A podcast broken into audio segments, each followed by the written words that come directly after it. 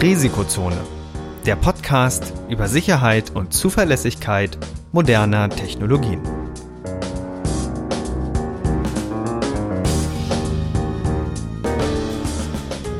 Heute mit Professor Dr. Andreas Noack und Viktor Gaske. Die im Podcast erwähnten Methoden und Werkzeuge für Angriffe dienen ausschließlich dem Bildungszweck zur Verbesserung der IT-Sicherheit. Es wird ausdrücklich angemerkt, dass unter anderem das Ausspähen und Abfangen von Daten sowie die Computersabotage strafbar sind. Unternehmensnennungen dienen, soweit nicht anders angegeben, nur zur Veranschaulichung von Sachverhalten.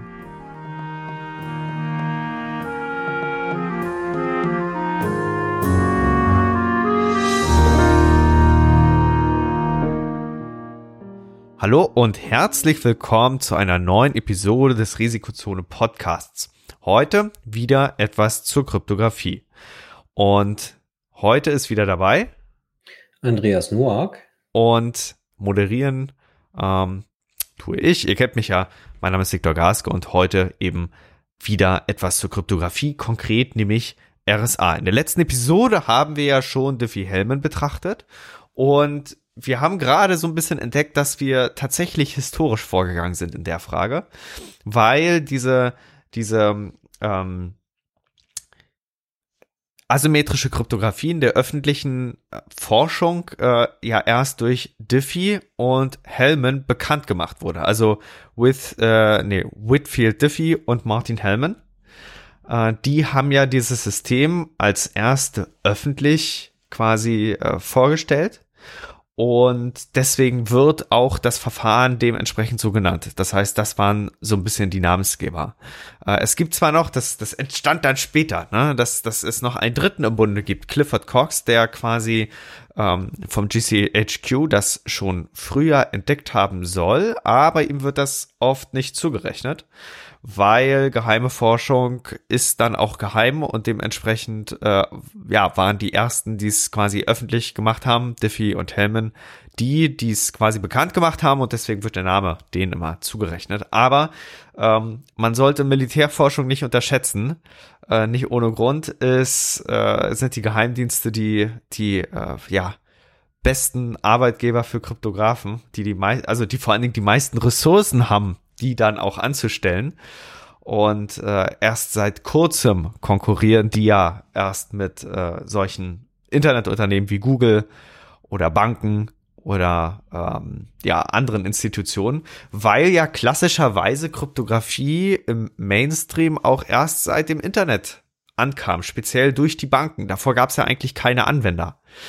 Und äh, dementsprechend gibt's da so ein Shift. Aber wenn wir in, ins 20. Jahrhundert gucken, da gab's im Grunde nur zwei Institutionen, die sich das hätten leisten können. Und das war das Militär und dann entsprechend äh, auf der anderen Seite die Banken. Aber auch erst seitdem es quasi ähm, ja Automated Telemachines gibt, sprich die Geldautomaten.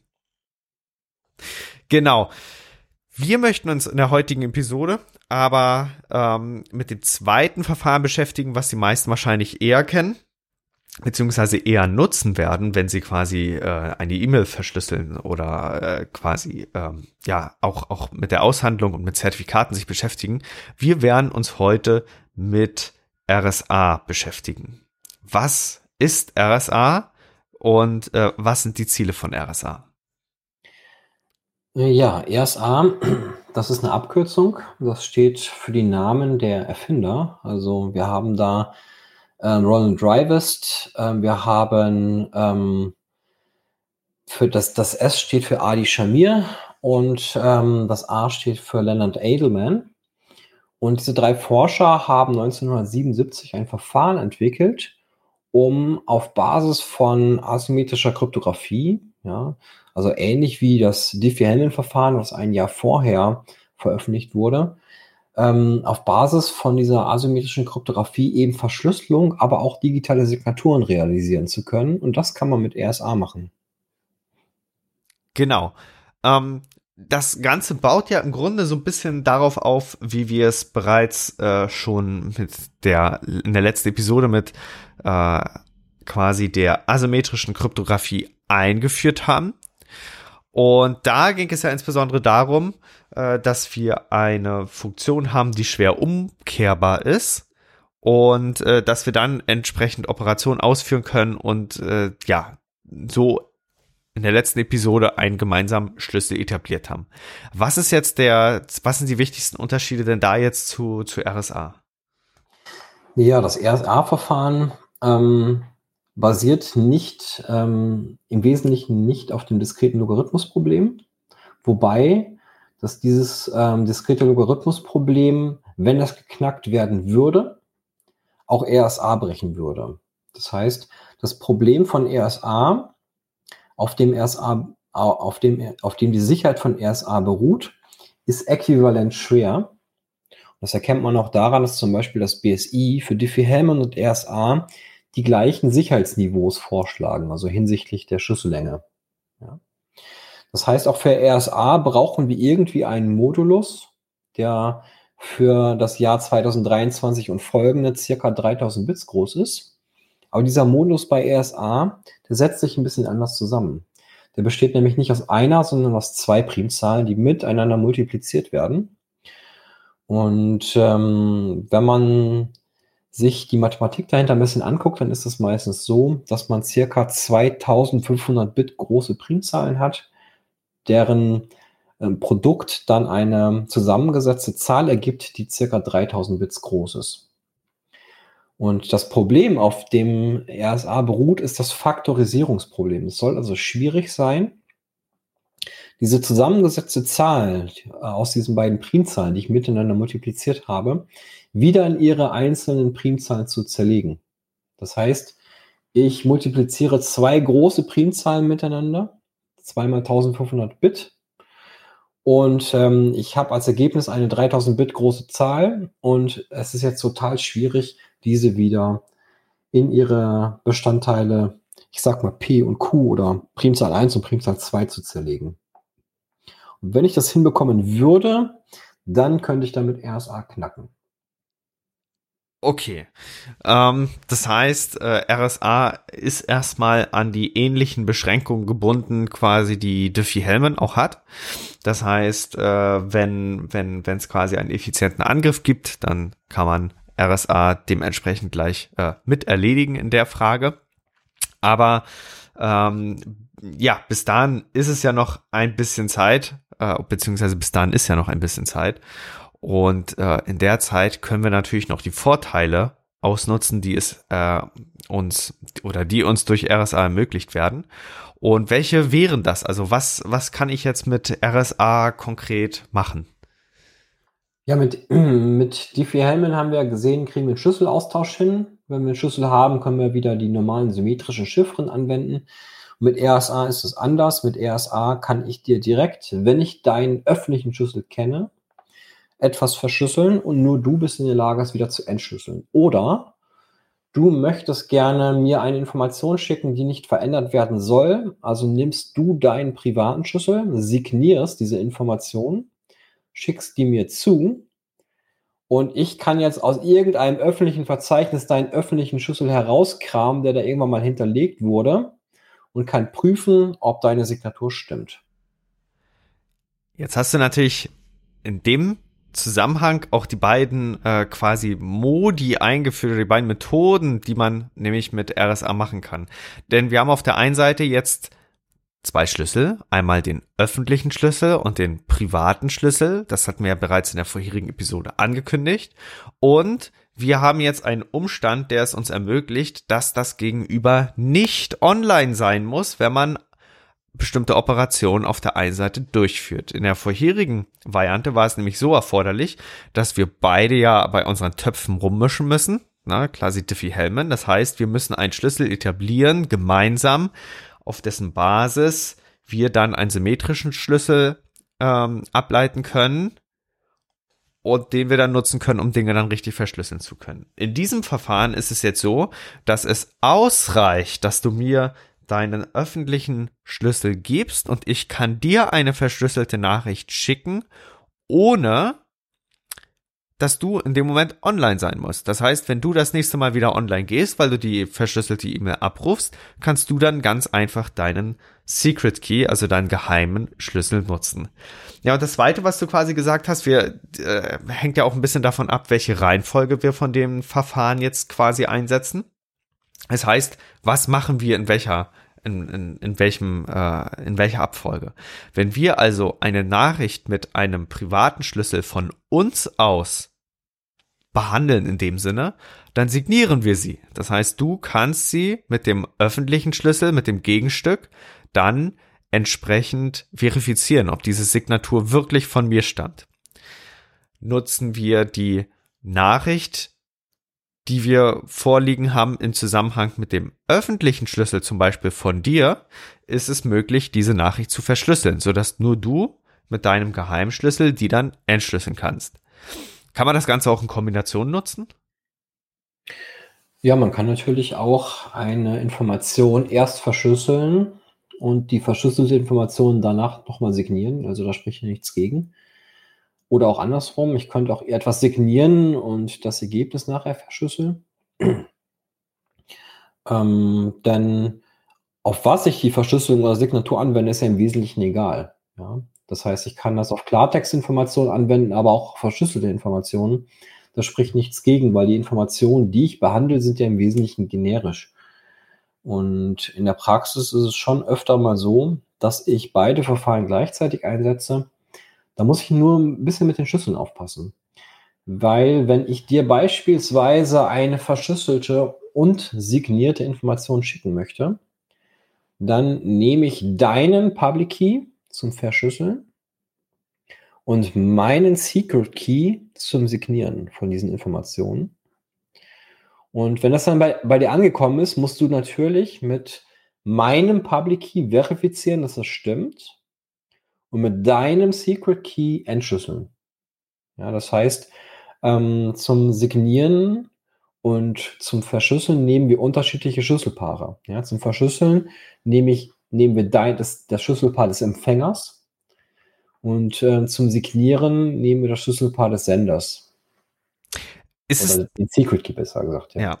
Ist es, ist es denn jetzt äh, einfacher, also welches Verfahren ist einfacher? Jetzt, jetzt wird ja einmal gesagt, asymmetrische Kryptographie ist rechenaufwendiger.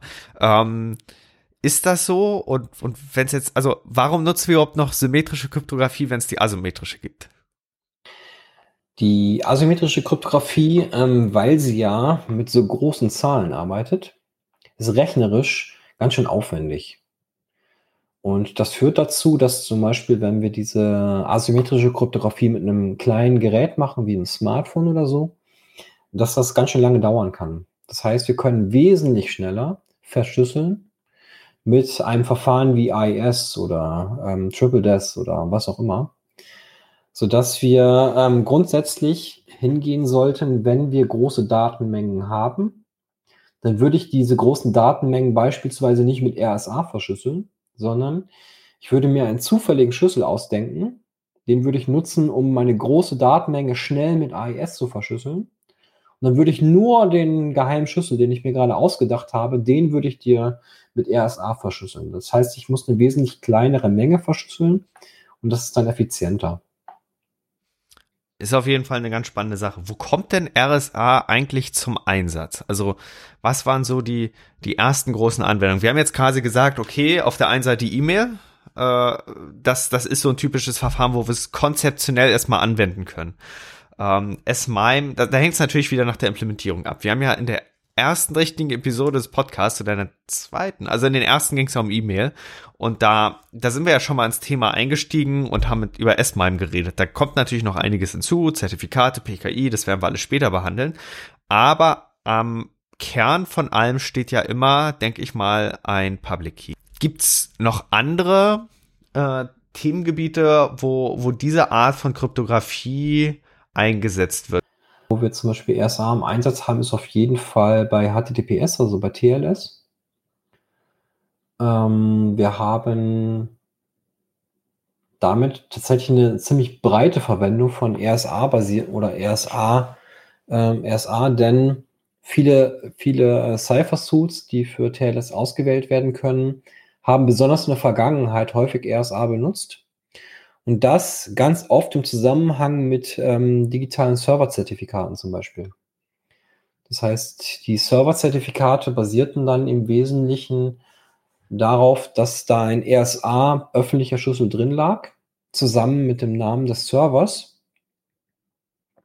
Und eine Zertifizierungsstelle unterschreibt dann, dass der öffentliche RSA-Schlüssel zu, zu der IP-Adresse oder dem Fully Qualified Domain Name des Servers passt.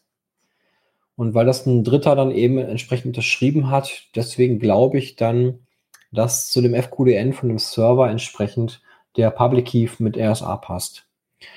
Und wenn der Server jetzt dieses Zertifikat hat und ähm, der Server möchte sich gegenüber mir ausweisen, dann kann er mir dieses Zertifikat präsentieren.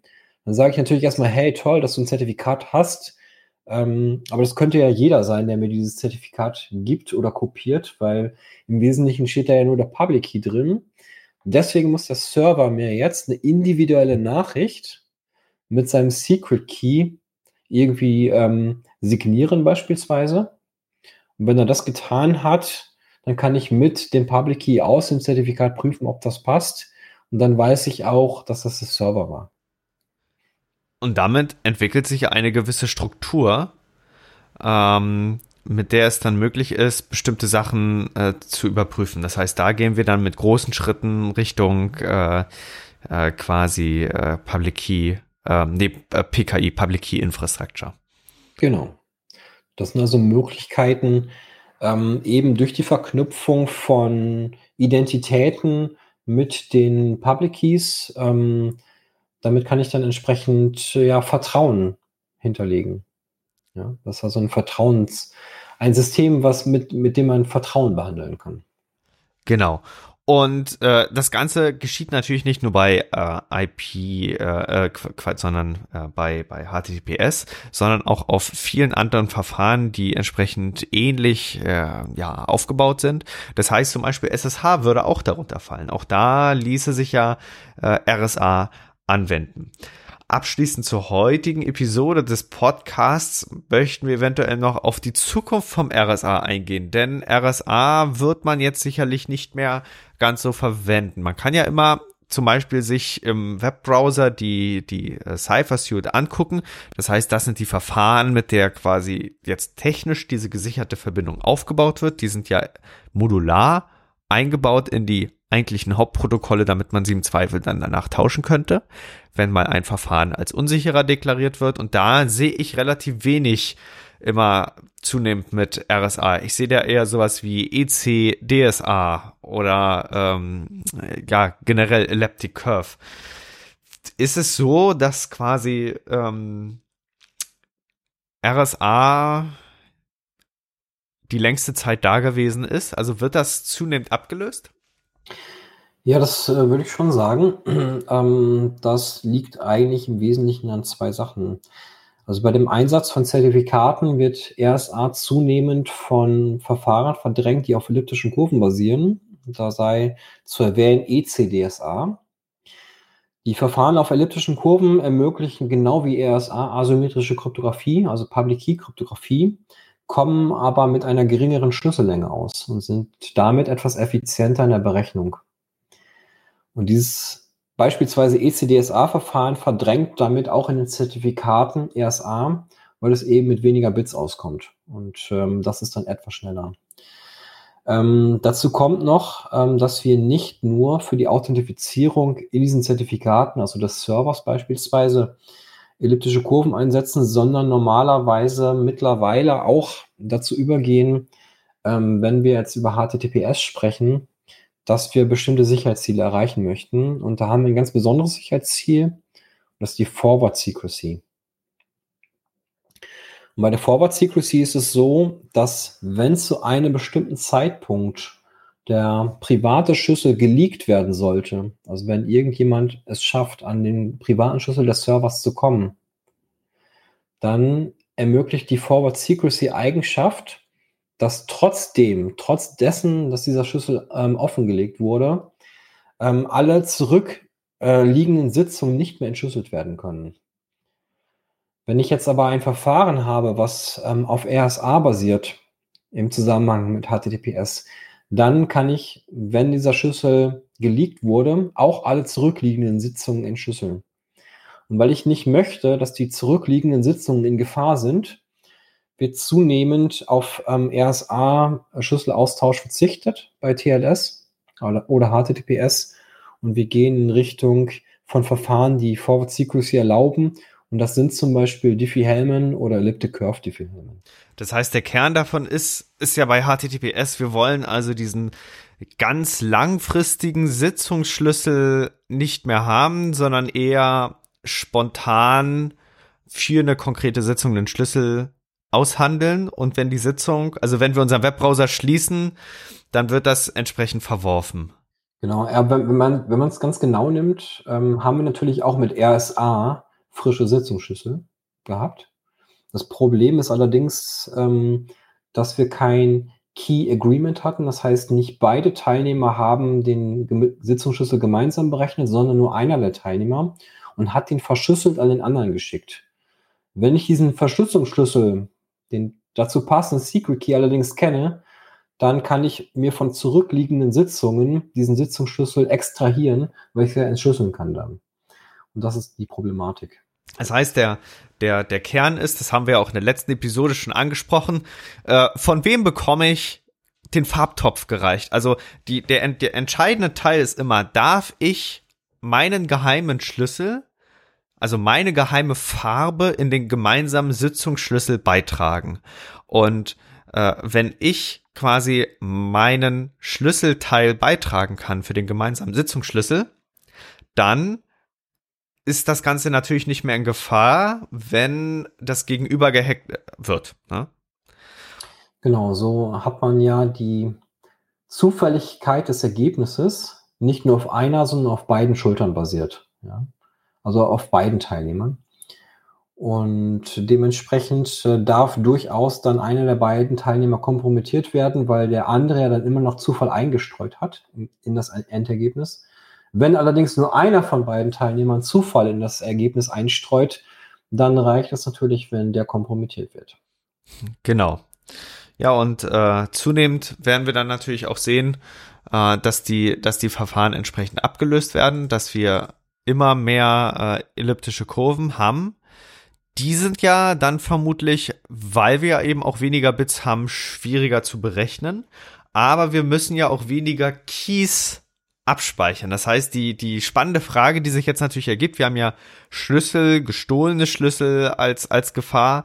Ähm, wie, also eigentlich müssen wir ja, wenn wir RSA nutzen möchten, diese Geheimzahlen auf unserem Rechner ja abspeichern. Und das ist ja eigentlich auch eine gewisse Herausforderung. Jetzt gibt's ja spezielle Chipkarten, solche Smartcards, die übernehmen das für uns.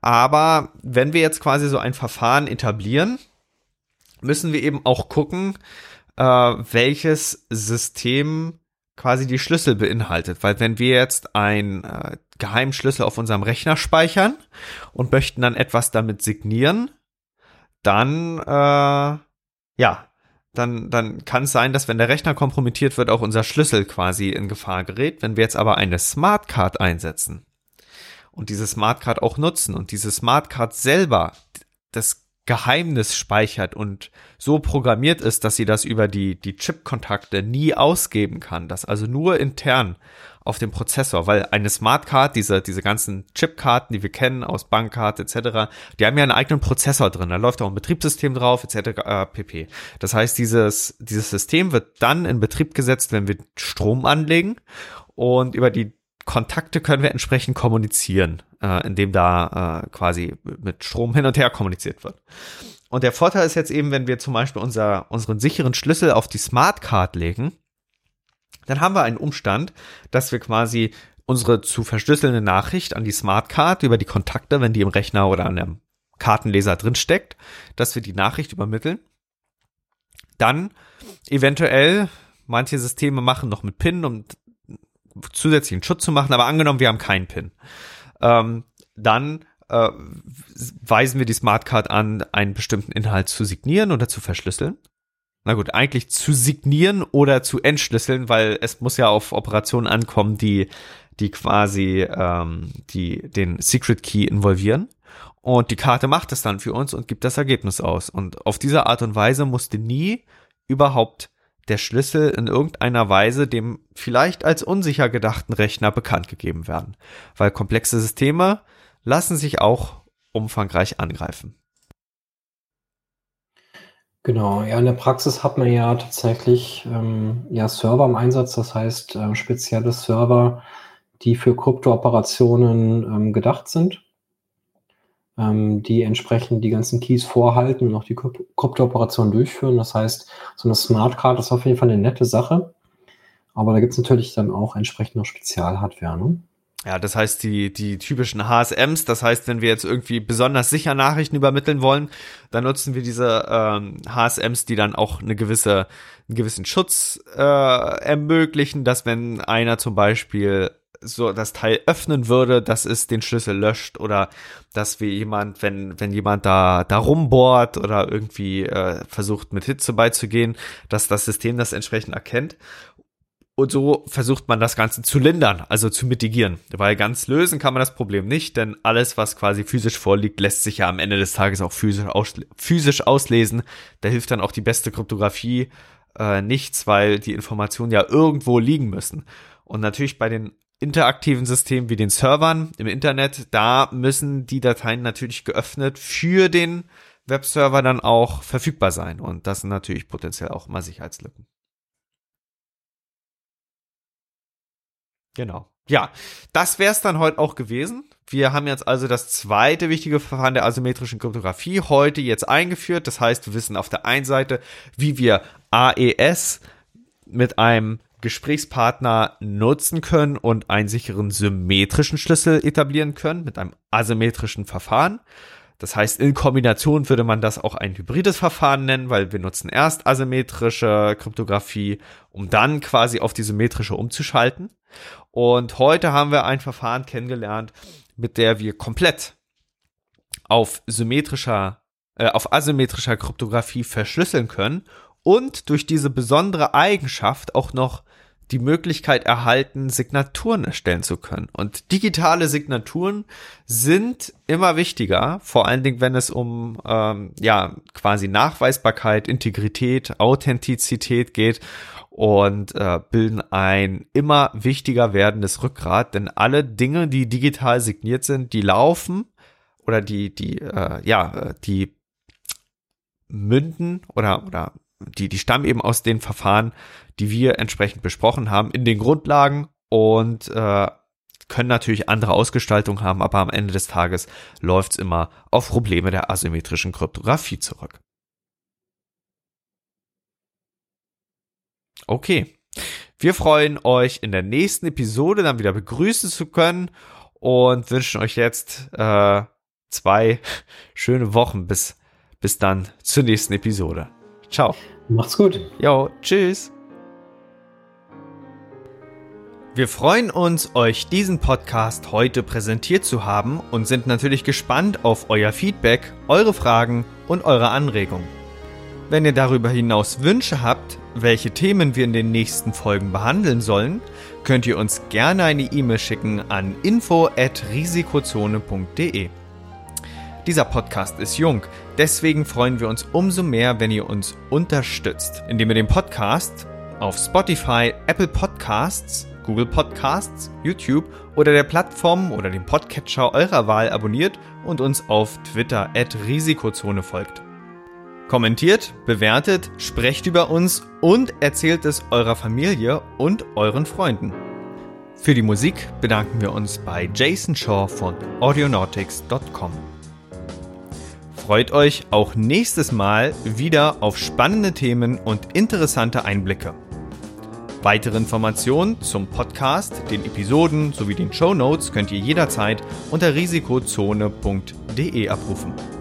Bis dahin wünschen wir euch eine wunderschöne und erfolgreiche Zeit. Auf Wiederhören.